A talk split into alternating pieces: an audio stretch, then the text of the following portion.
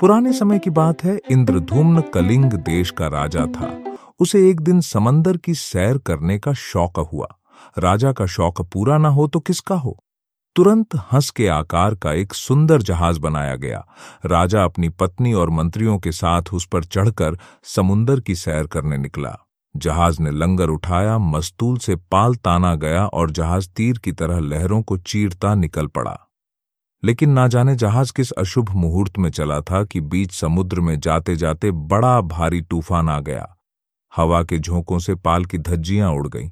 मस्तूल टूट गया और जहाज़ सूखे पत्ते की तरह डोलने लगा। सिपाहियों ने जहाज़ को किनारे लगाने की बड़ी कोशिश की। लेकिन उनकी एक न चली। थोड़ी देर में पहाड़ जैसे एक ऊँची तरंग उठी और पल भर में जहाज़ को निगल गई। महाराज इंद्रधूम्न भी गोते ही खा रहे थे कि तभी उन्हें एक लकड़ी के कुंदे का सहारा मिल गया।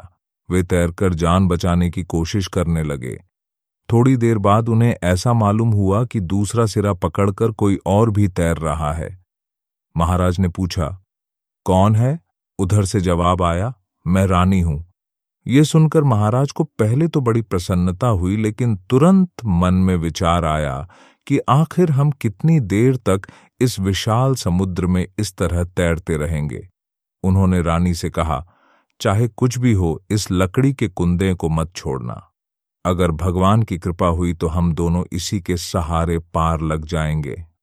आखिर हुआ भी ऐसा ही, उसी लकड़ी के कुंदे के सहारे तैरते हुए राजा और रानी दोनों किनारे पहुँच गए। दोस्तों और कोई होता तो उसे लकड़ी के कुंदे को वहीं छोड़कर अपनी राह चलता चला जाता। लेकिन राजा और रानी ने ऐसा नहीं किया। उन्होंने समझा कि स्वयं भगवान ने उस कुंदे का रूप धारण करके उनकी जान बचाई है। इसलिए उन दोनों ने बड़ी श्रद्धा के साथ उसे कुंदे को हाथ जोड़कर प्रणाम किया। तब महाराज ने रानी से कहा, रानी, इसी कुंदे के सहारे हम दोनों की जान बची है। ये कोई मामूली कुंदा नहीं है। हम इस कुंदे से दो देवमूर्तियाँ बनवाकर उन्हें मंदिर में रखेंगे और उनकी पूजा करेंगे। राजा ने रानी के सामने अपना विचार प्रकट किया और रानी ने जवाब दिया, महाराज, आपकी बात बहुत अच्छी है। हम ऐसा ही करेंगे क्योंकि इसी लकड़ी के कुंदे ने हमारी जान बचाई है। राजा और रानी तब उस कुंदे को लेकर अपने महल में पहुँच गए। दूसरे दिन तक पूरी राजधानी में यह बात फैल गई कि एक लकड़ी के कुंदे ने राजा की जान बचाई है, इसलिए राजा उस लकड़ी के कुंदे से दो देवमूर्तियाँ बनवाना चाहते हैं। बस अब क्या था, देश के कोने कोने से शिल्पकार आकर राजा के दरबार में जमा हो गए। हर कोई चाहता था कि मूर्तियाँ बनाने का काम उसी को सौंप दिया जाए। इतने बड़े बड़े शिल्पकारों को अपने दरबार में देखकर राजा इंद्रदुम्न बड़ा चिंतित हो गया। वह सोचने लगा, आखिर मूर्तियाँ बनाने का काम किसको सौंपा जाए? उसे कैसे पता चले कि सबसे अच्छा शिल्पकार कौन है? इसलिए राजा ने सबसे कह दिया कि वे इसका निर्णय अगले दिन करेंगे। उस रात राजा इंद्रधुम्न को सपने में भगवान ने दर्शन दिए और कहा, हे राजा, उस लकड़ी के कुंदे से देव मूर्तियाँ बनाने का काम उन शिल्पकारों में से किसी को नहीं सौंपना, वे उसके योग्य हैं ही नहीं। कल तुम्हारे दरबार में एक बूढ़ा शिल्पी आएगा, उसी को यह काम सौंपना। और इतना कहकर भगवान अदृश्य हो गए। अगले दिन सचमुच ही एक बूढ़े शिल्पी ने राजा के दरबार में आकर कहा, राजा, मैं एक शिल्पी हूँ। मैंने सुना है, आप दो देवमूर्तियाँ बनवाना चाहते हैं। मैं आपकी सेवा के लिए तैयार हूँ। लेकिन वह शिल्पी बहुत बूढ़ा था। वह तो बगैर लाठी के चल भी नहीं सकता था। इसीलिए सभी दरबारी कानाफूसी करने लगे कि वह खुद से तो चल नहीं सकता। मूर्तियाँ क्या खाक बनाएगा? लेकिन राजा इंद्रदुम्न ने अपने सपने की बात याद करके उसी को यह काम सौंपा।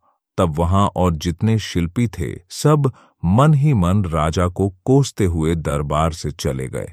लेकिन हर किसी के मन में यही आशा थी कि जब इस बूढ़े शिल्पी से काम नहीं होगा तो राजा उन्हीं को बुलाएँगे। उस बूढ़े शिल्पी ने पहले राजा के सामने कुछ शर्तें रखी।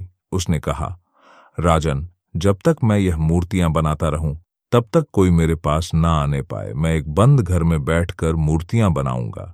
जब मेरा काम खत्म हो जाएगा तो मैं खुद दरवाज़ा खोलकर बाहर आ जाऊँगा। लेकिन इसी बीच में कोई मुझे ना छेड़े, नहीं तो काम पूरा नहीं होगा।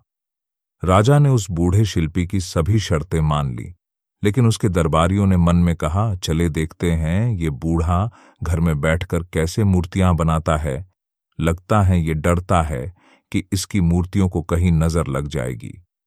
सभी दरबारी मन ही मन यह सब सोच कर रहे थे। तभी राजा ने बूढ़े शिल्पी के लिए एक घर बनवाने का आदेश दिया और वह बूढ़ा शिल्पी उसे लकड़ी के कुंदे को लेकर घर में बैठ गया और अंदर से सारे दरवाजे बंद कर दिए। यूँ ही कई दिन बीत गए। बूढ़ा खाना खाने के लिए भी घर से बाहर नहीं आता था। आखिरकार कुछ शिल्पियों के मन में यह इच्छा हुई कि देखे बूढ़ा अंदर करता क्या है। तब उन्होंने उस बूढ़े के घर के पास जाकर बड़ी देर तक दरवाजे के छेदों से कान लगाकर सुना, लेकिन उन्हें कहीं किसी तरह कोई आहट न सुनाई पड़ी। उस घर के अंदर एकदम सन्नाटा छाया हुआ था। तब उन्होंने राजा के पास जाकर कहा, महाराज, उस बूढ़े ने तो आपको अच्छा चकमा दे दिया है, वह तो उस घर में है ही नहीं। उस घर से तो किसी तरह की कोई आवाज़ ही नहीं सुनाई देती है। लगता है, वह बूढ़ा सबकी आँख बचाकर भाग गया है। लेकिन राजा को तो उस बूढ़े बाबा पर पूरा विश्वास था, इसलिए उसने उन दुष्ट शिल्पकारों को खूब फटकारा और वे सब अपना सा मुँह लेकर अपने घरों को लौट गए और कुछ दिन बीत गए। लेकिन बूढ़े के घर के दरवाजे अभी भी नहीं खुले थे। तब फिर कुछ शिल्पियों ने आकर राजा से कहा, राजन बूढ़े के घर में तो अभी भी बिल्कुल सन्नाटा है। कहीं वह बूढ़ा भूख से मर तो नहीं गया? उसे कुछ ना कुछ तो तो ज़रूर हो गया है, क्योंकि उसके घर से कोई आहट नहीं सुनाई देती है, नहीं तो वह अब तक मूर्तियाँ बना चुका होता। इस बार राजा इंद्रधुम्न को सचमुच शंका हो गई। वे शिल्पकार दिन रात राजा के कान भरते, जिससे एक दिन राजा का धीरज भी टूट गया। तब राजा ने बूढ़े के घर के पास जाकर दरवाज़ा खटखटाया। लेकिन अंदर से कोई जवाब नहीं आया। तब राजा ने निराश होकर ज़बरदस्ती दरवाज़ा खुलवाया, लेकिन अंदर जाकर देखने पर आश्चर्य! न वहाँ वह बूढ़ा शिल्पी ही था और ना ही वह लकड़ी का कुंदा। वहाँ तो दो सुंदर देव मूर्तियाँ पढ़ी हुई थी। उन मूर्तियों का रूप देखकर राजा मंत्रमुग्ध हो गया। लेकिन इतने में राजा को पता चला कि उन दोनों मूर्तियों के ना हाथ हैं ना पैर। राजा सोचने लगा, ये कैसे मूर्तियाँ हैं? इतने में भगवान की उस मूर्ति ने कहा, हे राजन, तुमने बेबजह उतावलापन दिखाया। अगर तुम थोड़े दिन और रुक जाते तो हम दोनों के हाथ पैर भी बन जाते। राजा, तुम्हारे उतावलेपन के कारण अब हमें बिना हाथ पैर के ही रहने पड़ेगा। राजा इंद्रधूम्न ने भगवान को दंडवत प्रणाम करके कहा, भगवान, क्षमा कीजिए, मुझे शंका हो रही थी। कि कहीं वह बूढ़ा शिल्पी मर तो नहीं गया, इसलिए मैंने दरवाजे खुलवाए। लेकिन वह शिल्पी कहाँ है? वह कहीं दिखाई क्यों नहीं देता? तब भगवान ने कहा, मैं ही वह बूढ़ा शिल्पी हूँ। अब महाराज इंद्रदुम्न को अपनी भूल का एहसास हो गया था, लेकिन वह कहते हैं, ना, अब पछताए होत क्या? जब चिड़िया चुग गई खेत। इसके बाद राजा इंद्रदुम्न ने तुरंत सागर के किनारे, पुरी में जहाँ उन्हें वह लकड़ी का कुंदा मिला था एक बहुत भव्य मंदिर बनवाया। उस मंदिर में राजा ने दोनों देव मूर्तियों को स्थापित करवाया। तो दोस्तों, उसी दिन से उड़ीसा का जगन्नाथपुरी मंदिर बड़ा भारी तीर्थ स्थान बन गया है। आज भी दुनिया के कोने कोने से लाखों लोग हर साल जगन्नाथ जी के दर्शन करने आते हैं और उनका आशीर्वाद प्राप्त करते हैं। तो दोस्तों, जल्दी ही मिलते हैं एक नई कहानी के साथ।